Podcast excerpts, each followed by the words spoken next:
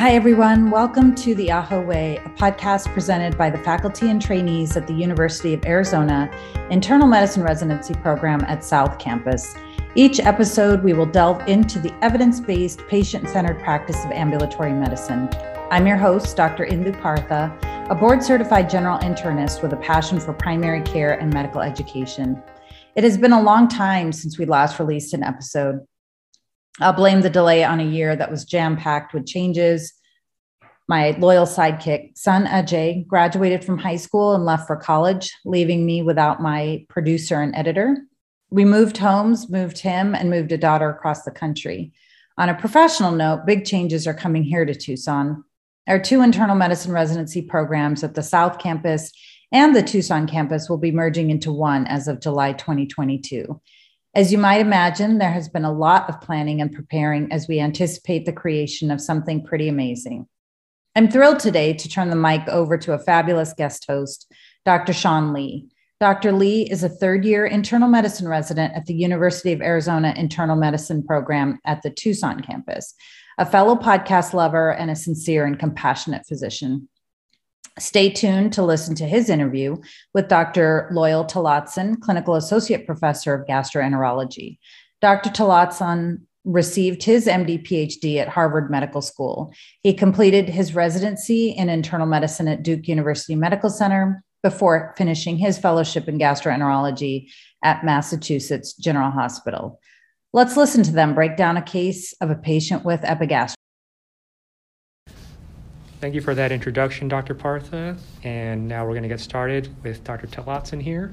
Uh, just so our listeners can get to know you a little better, we'll have some introduction questions kind of inspired by other podcasts like the Curbsiders and Clinical Problem Solvers.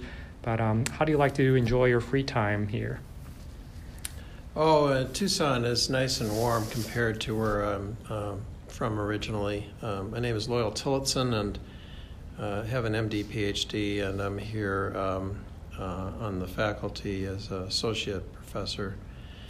Um, actually, uh, postponing retirement as I'm uh, got gray hair, but I'm happy to attend on the GI service and um, discuss GI problems. Great. Um, hope you're liking Tucson. It sounds like it's a lot warmer from where you were previously. Um, do you have any favorite picks here in Tucson so far? Have you gotten a chance to explore anything here? Well, it was hard at first uh, because we, uh, my wife and I, moved here uh, in the middle of the COVID epidemic. But uh, we see it's a beautiful area and it's uh, great for bicycling and other kinds of outdoor activities. Yeah, a lot of lots of hiking trails and Mount Lemmon is is, to- is really cool, especially in the winter. Right. Uh, any um, words of wisdom to our trainees who might be listening in? Well, it's hard work uh, going through training and um, a lot of sleepless nights and uh, taking care of complicated and sick patients. But it's uh, worth the effort to uh, get better and better at understanding the underlying uh, diseases that uh, afflict people and how best to help them. So, only advice is to stick with it and uh, get the most out of your time uh, as a fellow or resident and fellow. Great, sound advice. All right, we'll get started with the case now. So, this is a real life patient we had uh, in our South Campus internal medicine clinic, and this patient's de identified. So, we have Mr. Harry Pylori, a 67 year old non English speaking African refugee with diabetes, hypertension, anxiety, he came to our clinic after a recent ED visit for epigastric pain, and that was gradually worsening for a week. In the emergency room, his blood sugar was elevated at 300. His lipase was normal. His CT scan showed fatty liver, but no acute injury. The pain eventually subsided by itself in the ED, and the patient was discharged. What are your initial impressions on the case? Well, my first uh, impression is that whoever came up with this case uh, has a sense of humor because uh, uh the, the, the patient's name is uh, H. pylori, and uh, so I can see what you'd like to talk about. But when you have a patient who shows up, basically a 67 year old man from Africa who is complaining of epigastric pain of a fairly sh- subacute duration, and um, and then they give you a few other uh, facts of uh, that he had elevated uh, blood glucose, uh, normal lipase, CT scan of fatty liver, um, and also his um, baseline um, you know disorders of diabetes, hypertension, and anxiety.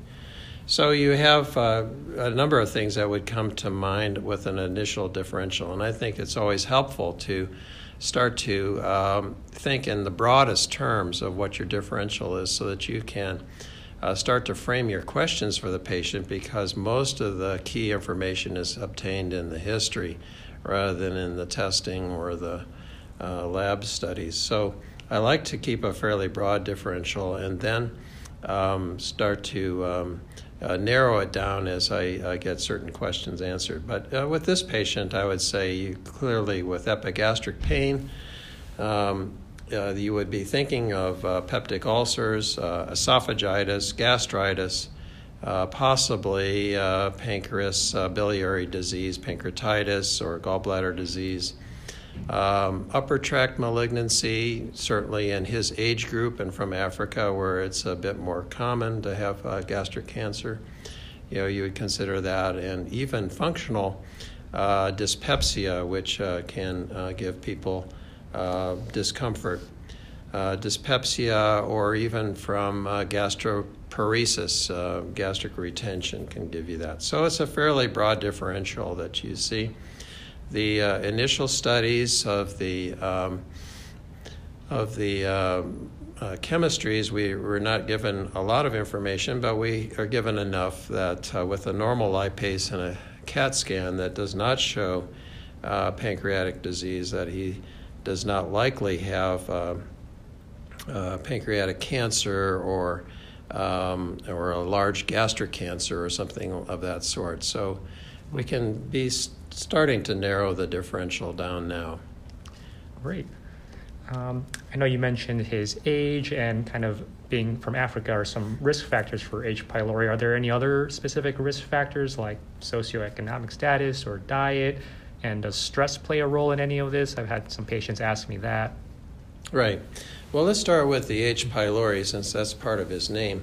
And uh, he, um, he has a high risk factor for having H. pylori. Uh, because of his um, coming from Africa, the, the prevalence rate there is probably 70 to 80 percent. And um, it's a disease that's caught, caught uh, early in life by most people. So, in his childhood as a toddler, he probably was exposed and uh, then contracted it. And the, uh, the organism has uh, so well adapted to chronic um, living in the gastric mucin layer uh, along the surface lining of the stomach that it can uh, stay there for a lifetime. And so I suspect that, that uh, he would have uh, H. pylori just uh, based on the odds of it. Hmm. Um, in terms of uh, ethnicity, socioeconomic, and diet, those things don't really play a huge role in H. pylori exposure. It really comes from uh, what part of the world you're in, and um, and then perhaps some uh, regarding uh, hygiene in that part of the world. Uh, stress does not play any role with H. Uh, pylori, but a lot of people, um, you know, assume that having a lot of stress in one's life, you can have a higher likelihood of gastric ulcers or peptic ulcer disease. That's perhaps true uh, in terms of physiologic stress when you're in an ICU on a ventilator, but it's not uh, really been borne out by most studies uh, to show that uh, just having a stressful job, for example. Otherwise, we'd be considering um, many of you as uh, having a high risk of uh, peptic ulcers given the stress load that most residents are under. That's true. Okay, back to the case. On further questioning this patient, he admitted to intermittent burning pain actually for a month, not a week, and it was worse at night, worse with spicy foods. And so the patient tried to self alleviate by drinking a lot of water and Tylenol, but had minimal improvement. Patient also noted sour taste throughout the day, no nausea or vomiting, uh, normal bowel, bowel movements daily. Uh, we ordered an H. pylori breath test, and pantoprazole was prescribed just given the severity of his symptoms. Um, and the patient reported significant improvement within a week of starting pantoprazole. And despite instructions to hold off on pantoprazole for the te- for H. pylori testing, the patient continued continued to taking the medication, and the breath return breath test actually returned positive still. Well, Um, that's a pretty common scenario. Um, well, you know, the way he describes his symptoms uh, would uh, fit with peptic ulcer disease or perhaps even uh, gastric reflux or gastric esophageal reflux. A lot of times people will get burning at the lower end of their esophagus. That is described just that way. Uh, the fact that he has acid brash um, um, would indicate that he has a significant reflux problems. Spicy foods in them, in and of themselves, don't uh, uh, lead to ulcer disease, but they can certainly exacerbate the uh, acid uh, uh, secretions after a meal. Um, normal bowel habits, no nausea and vomiting, would go against this being um, a situation where he had gastric outlet obstruction or significant gastroparesis. So we can kind of start to limit our um, uh, differential there. Uh, he does not have any signs of bleeding. Uh, so that would um, be uh, one of the complications you'd worry about a lot with um, ulcers. The fact that Tylenol and water are not effective is not surprising. Uh, they generally don't uh, make any difference for this, and that he did respond to uh, a, um, uh, proton pump inhibitor right off the bat is uh, also fits with uh, ulcer disease or uh, possibly um, gastroesophageal reflux. And then the H. pylori t- breath test was ordered. That is of the of the methods to um, check for H. pylori. That is one of the best um, in terms of sensitivity and specificity. Uh, you're relying on um, the um, bacteria to break down a, a, a urea containing um, um, solution that the patient drinks on an empty stomach.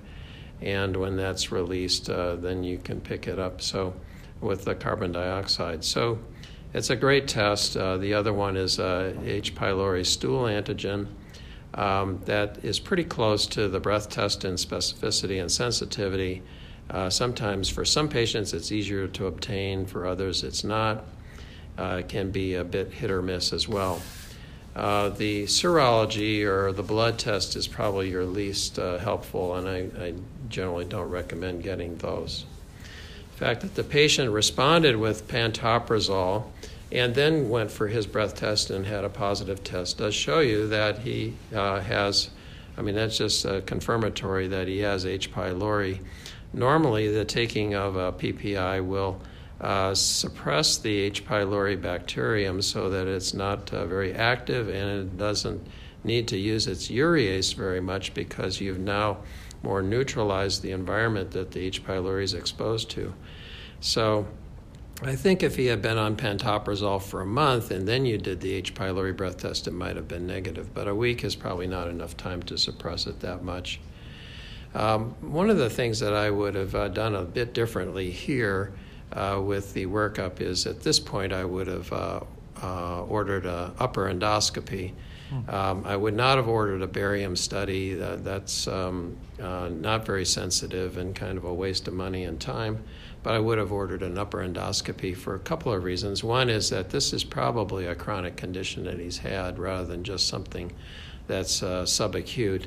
Secondly, um, you'd want to uh, um, you know, really rule out peptic ulcer disease in this guy because you would treat it differently than just uh, based on the H. pylori breath test and the pantoprazole empiric therapy. The third reason is his age and uh, where he's from uh, he would be a person that I would consider to be at above average risk for uh, gastric cancer or uh, possibly Barrett's or esophageal cancer. So I would uh, rule those out uh, early on, and I think it would help you um, specify your therapy. We've already, um, on that list of the differential, we've already been able to knock off the, the ones involving the pancreas, the gallbladder. Um, uh, gastroparesis and things like that. But I really feel that we need to rule out gastric cancer and um, perhaps esophageal disorder. Okay. Can you touch upon a little bit about some of the indications for testing for H. pylori? When should we order the like breath test versus a stool test? Well, I think both tests work uh, quite well, and it may be depend on what the patient wants to do. I've had some patients that really do not want to bother submitting a stool sample, and others that are uh, don't want to go through the hassle of coming into the lab and having an appointment and getting their breath test. Uh, again, I would say the serology is not very helpful. Um, the uh, upper endoscopy, though, would be another way of diagnosing the H. pylori, and you can do that with biopsies. Uh, and histopathology, they do special stains to see the, uh, the, the helicobacter. Um, but, um, and you can also do enzymatic tests uh, in some labs for um, H. pylori, which gives you a more immediate uh, answer to the question. Okay. Um, the uh, H. pylori testing, um, we he's gonna he's he has it by the nature of the the um, the case the way it's presented.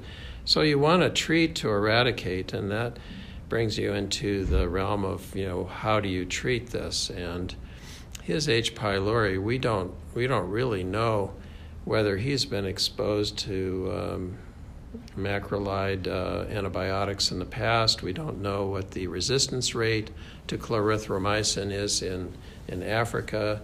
It might be fairly low in that area, and when he got the H. pylori, it may be of the type that is sensitive to that. So the standard triple therapy might be reasonable to start off with uh, in his case. Uh, or you may go to quadruple therapy, um, triple therapy with the uh, clarithromycin, um, um, amoxicillin or metronidazole, and um, the PPI, and then the quadruple therapy if you're going to add in bismuth or Pepto-Bismol.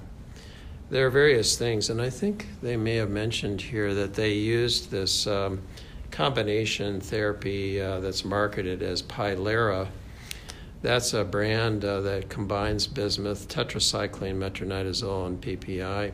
It's got a pretty good track record uh, in terms of uh, not uh, having a high resistance rate. The problem for a patient like this is um, uh, it's easy to prescribe. Banner carries it on its um, uh, formulary, but as soon as the patient shows up in the pharmacy and they tell him what his bill is, he's going to freak out and, and uh, refuse to, to buy it because it is very expensive. So you may end up just ordering the, in, the, the ingredients of this combination therapy separately, kind of a la carte, and uh, treating them that way. So I think uh, any one of those uh, treatments uh, would be reasonable to go with this fellow, but I would have your nurse or someone follow up to make sure that he's actually got the medicine and he's taking it and he's not, uh, uh, you know, quitting uh, prematurely. And then finally, you uh, definitely want to verify eradication. So I generally go out uh, a month to two months of uh, beyond the therapy with the PPI being taken daily, and then have them hold the PPI for about two weeks in order to uh, do a breath test or a stool test. Uh, it's important that you hold that because, um, as we discussed earlier, uh, PPIs can suppress H. pylori, particularly its urease function. So you want to get them off of a PPI. Now, some patients, you know, be miserable during that two-week time when they're holding the PPI. They may get so much heartburn or uh, stomach pain that they'll be complaining. So you can um, coach them a bit. Uh, uh, PRN use of uh, Pepcid or uh, Tums or something like that is perfectly fine. That usually does not uh, interfere with the test. But they do need to have eradication verified in order for you to be, uh, you know, effectively eliminate this bug. Now, let's say his test comes back positive for the fact that you haven't eliminated it Well, it's it's not like he caught H. pylori again. He just never had complete eradication, either from resistance or the PPI didn't lower his um, gastric acid content enough, or um, he had um, some other compliance issues. He was, you know, wasn't able to take it all the way through. There can be a number of reasons for why um, someone will fail uh, uh, on the eradication um, checkup. So in that case, you would want to change your uh, your H. pylori therapy to a different uh, combination, and there are a number of those available. Um, up to date covers those, and uh, so you'd want to try another round of uh, treatment to see if again you can achieve eradication. The reason to eradicate uh, is that number one, his risks of getting an ulcer if you don't eradicate are quite high.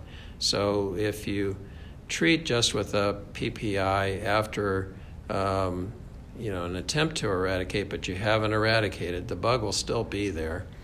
And then as soon as the patient stops taking the PPI or he adds in a nonsteroidal or something else that'll upset the balance, then he's at high risk for relapsing uh, ulcer disease.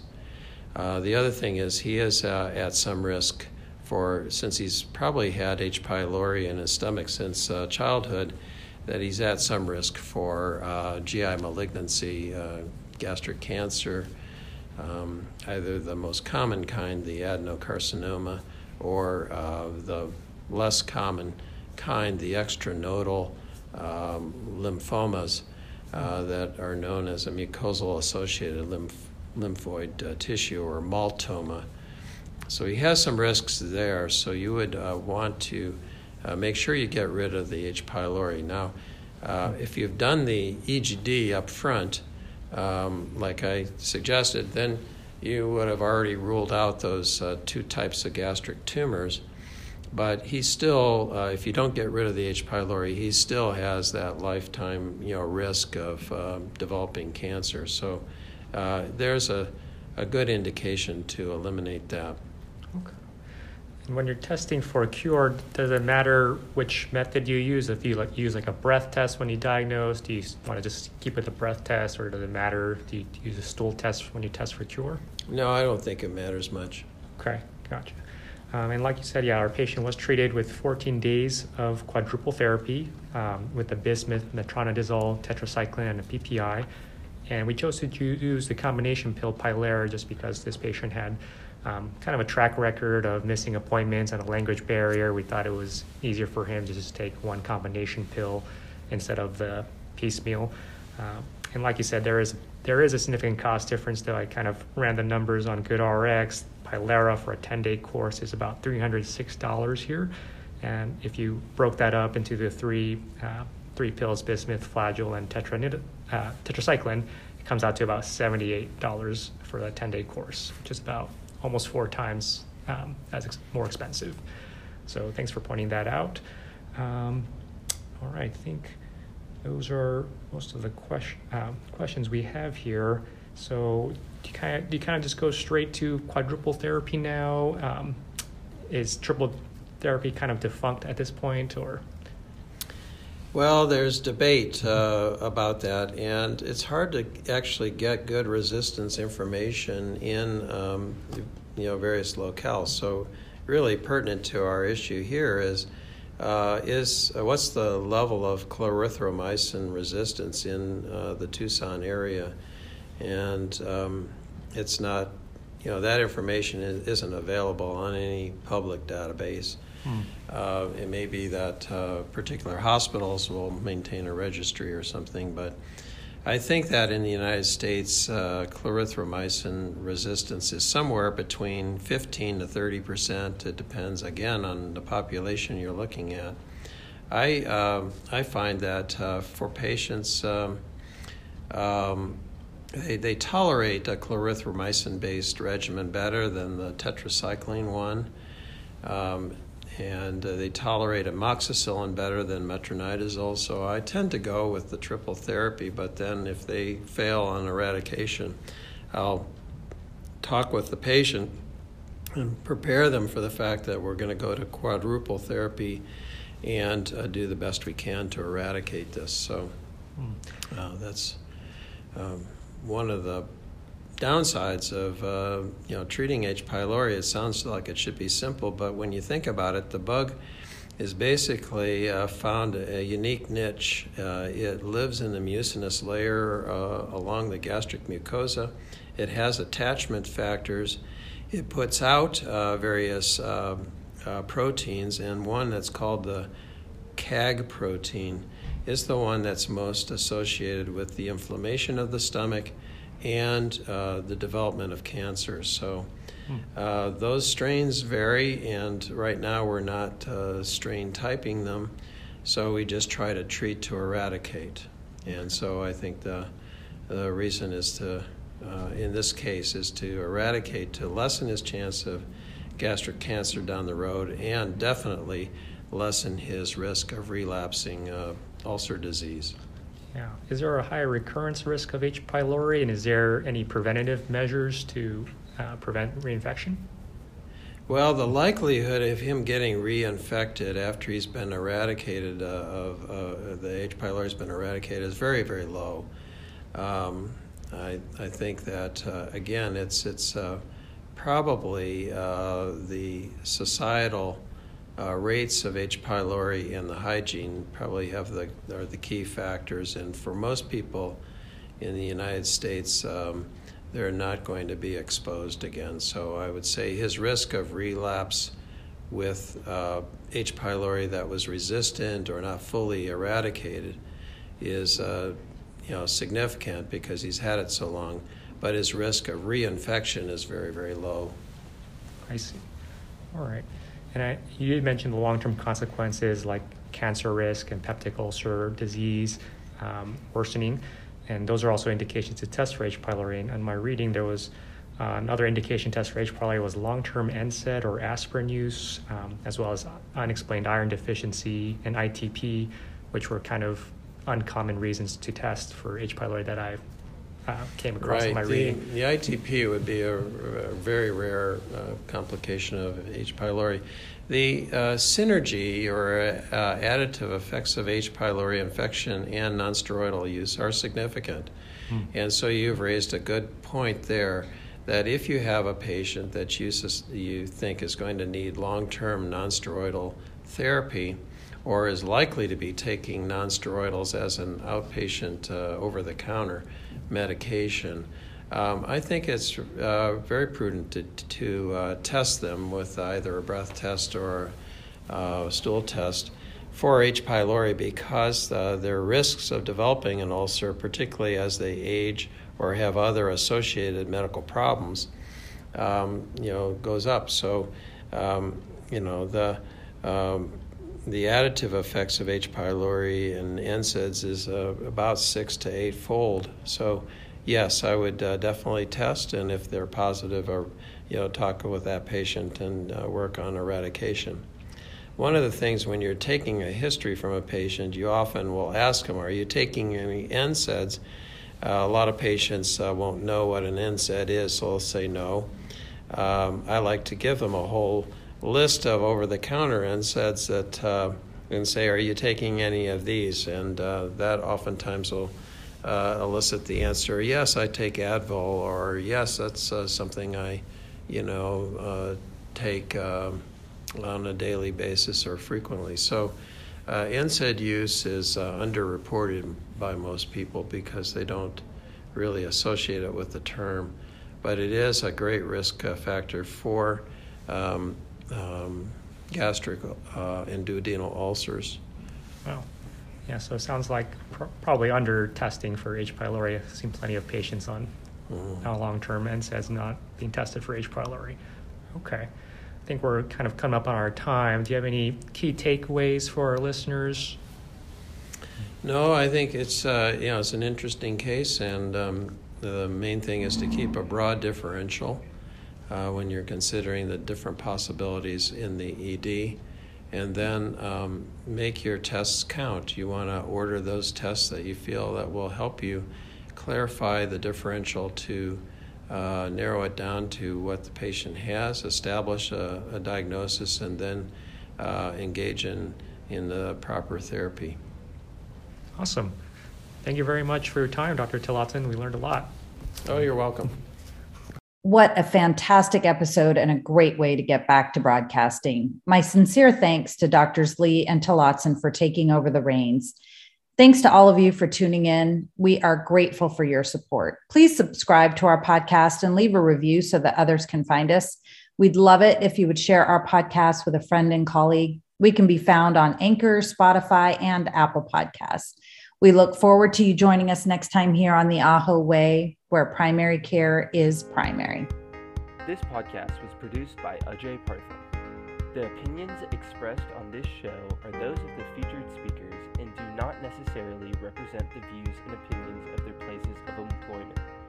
The opinions expressed on this podcast are meant for entertainment and education and should not be used to diagnose or treat any medical condition, nor should they be used as a substitute for medical advice from a qualified, board certified practicing clinician.